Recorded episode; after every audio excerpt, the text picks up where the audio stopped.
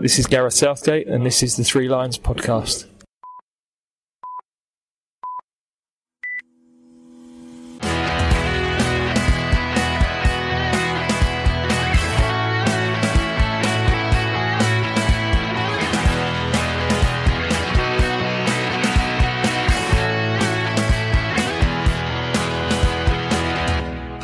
And welcome to the Three Lions podcast. My name is Russell Osborne and this is an independent England football supporters podcast.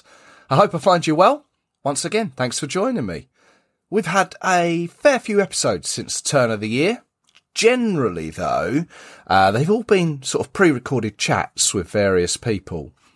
I thought it's time we had a bit of a uh, bit of a catch up with all the recent news that concerns England. Uh, but before we do that, don't forget that all those previous episodes, if you haven't heard them yet, well, they can be found on your podcast provider of choice or threelionspodcast.com. Uh, or if social media is your thing, search Three Lions Podcasts on the likes of Twitter, Facebook, Instagram. And if you do happen to be listening via iTunes, please go on, please leave us a review. That would be great.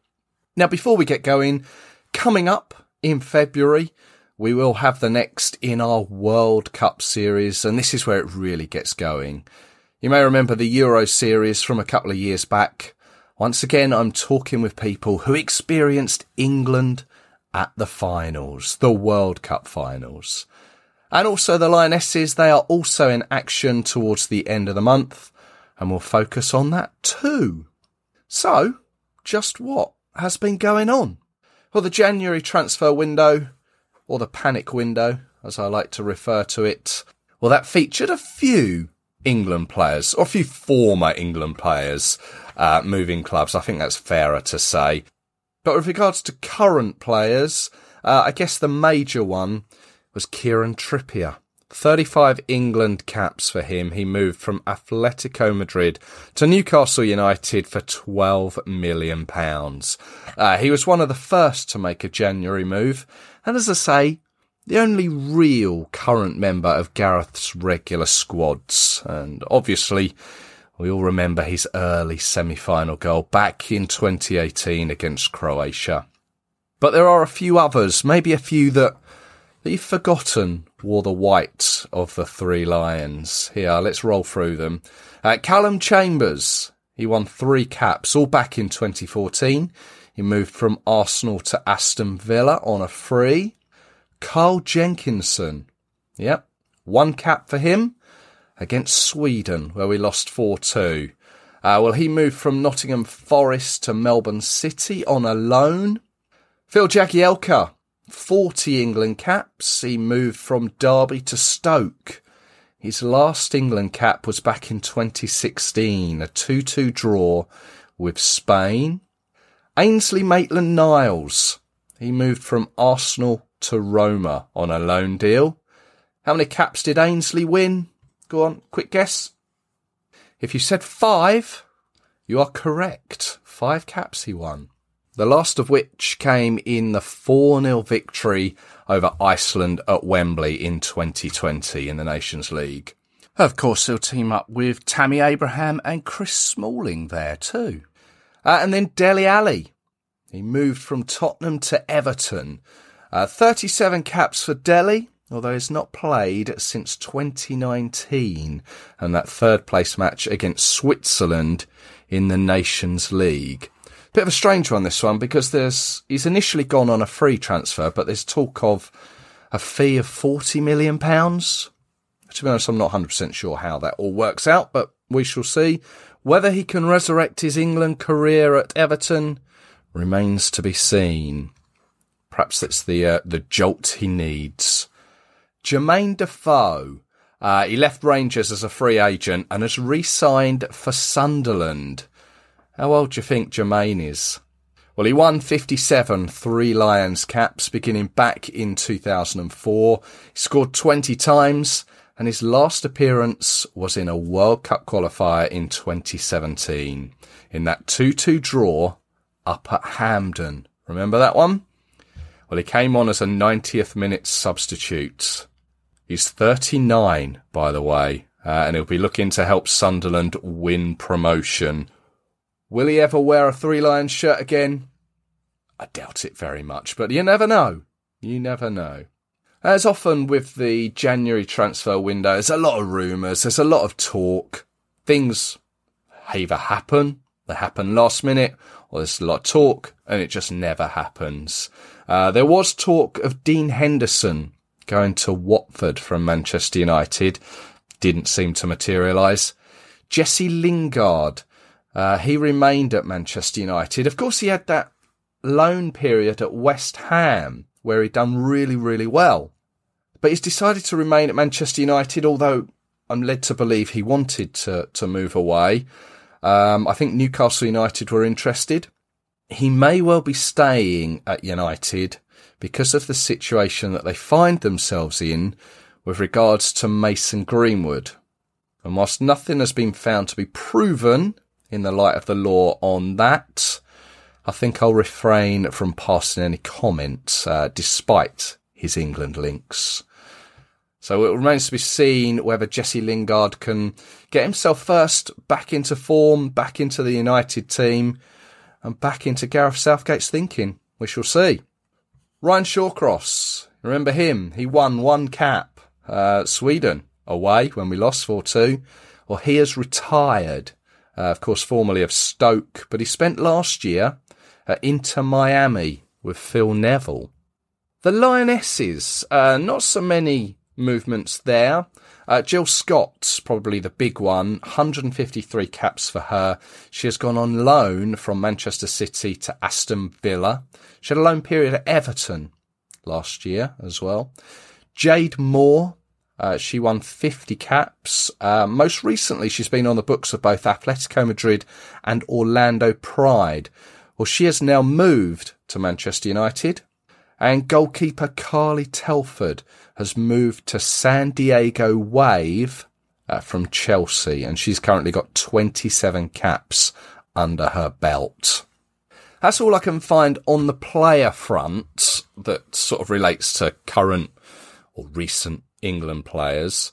Um, but England's top goal scorer and most capped outfield player, Wayne Rooney, turned down Everton to continue managing Derby County. And uh, I think full credit to him there. He could quite easily have taken the easy move to the Premier League. Maybe going to Everton may not be the easy move, but going to the Premier League is obviously where he sees himself in time. Um, but to stick with Derby and the situation that they're in, I think he uh, he deserves a lot of credit. And I I really feel for you if you are if you are a Rams fan as I'm sure many England fans probably feel the same. But with regards to that Everton job, of course, Rafael Benitez was in it for, was he there for nine months? Clearly didn't go his way. Frank Lampard, after Wayne Rooney turned it down, Frank Lampard was subsequently invited and interviewed for the position. And after a while, he took it. He is now the manager of Everton. Of course, Frank Lampard, former West Ham, Chelsea and Manchester City player. He won 106 England caps between 1999 and 2014. Another former England link in a managerial seat, Roy Hodgson. Uh, he returned to management following the sacking of Claudio Ranieri at Watford. You may remember he was at Crystal Palace, and I kind of thought that was that was the end. I think he left by saying that he wanted time out of football, but he's decided to make a return. Uh, he'll be hoping to guide the Hornets to safety. It will be his 22nd team that he's managed, either domestic or national. I wish him all the best. I'd like to think that he can he can guide Watford to safety. I do like Roy, I have to be honest. And let's not forget that Steven Gerrard moved from Rangers to Aston Villa. This was towards the end of last year. So there is beginning to be a nice little pool of potential future England managers in the Premier League. When that time comes and when Gareth Southgate decides to move on. We've got Rooney, Lampard, Gerrard. Yeah, be interesting to see how well they do. Uh, of course, we've got Graham Potter at Brighton as well. So yeah, nice little pool building up. Regards to fixtures, there are the March friendlies that were announced. Uh, England will play Switzerland on Saturday, the 26th of March, and the Ivory Coast, or the Cote d'Ivoire, on Tuesday, the 29th of March. There were a lot of rumours about Germany, weren't there? Uh, I think I even saw the DFB announce it a while back. And then we drew them in the Nations League, so that kind of knocked that one on the head. So Switzerland were pulled in. To me, I don't know, maybe unfairly, but perhaps not the most exciting of opponents. And one similar to Germany that we seem to have played a fair few times in recent years. I'm thinking that Nations League finals. There was a game at Leicester, uh, and we had them quite a few times in European qualifiers. And I remember we had them in 2010 because I remember going to Basel a week or so before my wedding, which didn't particularly go down too well. But the Ivory Coast is an interesting one, and there aren't many nations of high standard that England haven't played, but they, the Cote d'Ivoire, are one of them, and they're former AFCON winners. And this may see the return of Wilfried Zaha. Remember him? He won two caps for England before defecting to the country of his birth. Uh, he was able to do this as those two games he played in were just friendlies. Uh, that game against Sweden, the 4-2 one. I think that's the third mention of that game so far. Uh, he also played in a friendly against Scotland, uh, if you can call that a friendly. Uh, he's since made 25 appearances for Les Elephants. And something I mentioned on Twitter, curious little twist of fate, both his debuts for England and the Ivory Coast came against Sweden. And also something I put out there on the, the Twitter sphere at Three Lions Podcast.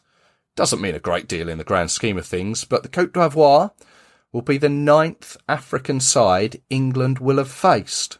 And we've never lost to any of them either. Those other eight nations are Algeria, Cameroon, Egypt, Ghana, Morocco, Nigeria, South Africa, and Tunisia. I'm actually quite intrigued by this fixture and could be interesting.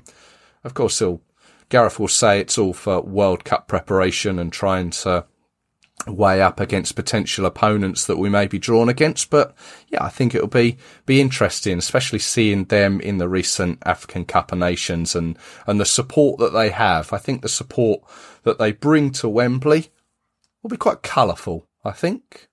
And speaking of the World Cup, the World Cup tickets towards the end of January. The opening ballot or sale for the tickets began. This is for general ticket applications.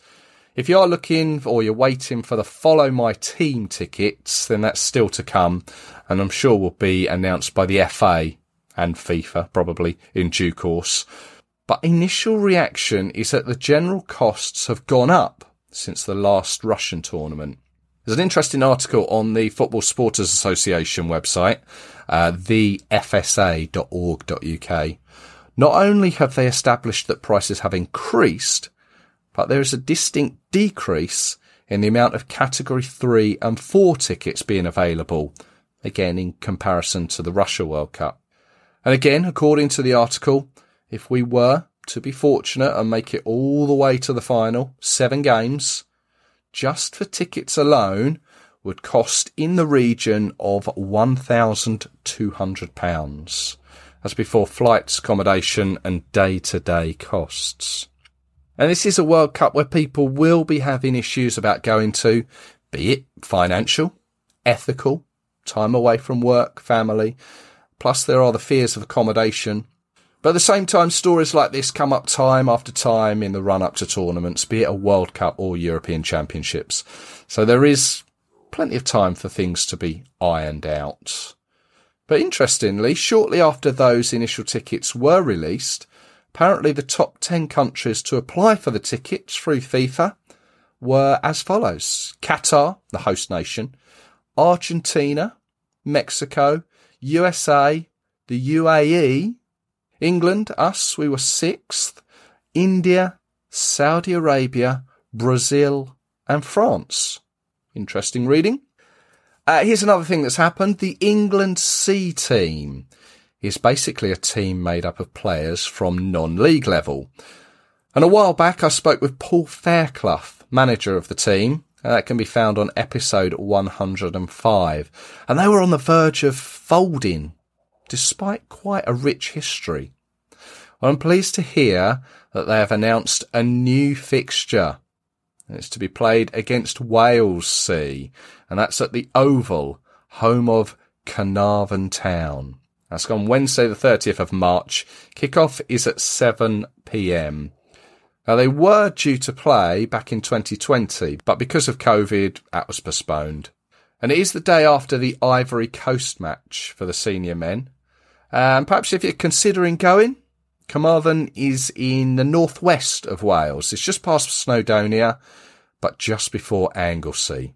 And I see that you can get tickets online when they become available. Should be a good one, that. Interesting. I'd like to try and maybe catch up with Paul Fairclough again. We'll see what we can do on that front. And of course, there are the matches in the Nations League come the summer. Hungary away is behind closed doors. Germany away. The venue at this moment is still unknown, but according to UEFA rules, the hosting nation has to advise UEFA 120 days before a match is scheduled to be played of its proposed venue, which means Germany have to advise by the 7th of February. Although whether UEFA or the DFB or, or our own FA choose to make it public is up to them. And likewise with the Italy away match, they have to inform UEFA by the 26th of May. It's kind of a, I guess it's watch this space situation. And I think that's pretty much all. Short and sweet one. And I appreciate that much of it many will already know, but at the same time, there may be a few little nuggets in there that you've missed and, and a few things that pe- perhaps people didn't know. Now, I hope you can join me for that 1958 World Cup episode. It is coming your way very, very soon. I hope you're going to enjoy it. I can't wait. So until then, take care yourselves. Cheers.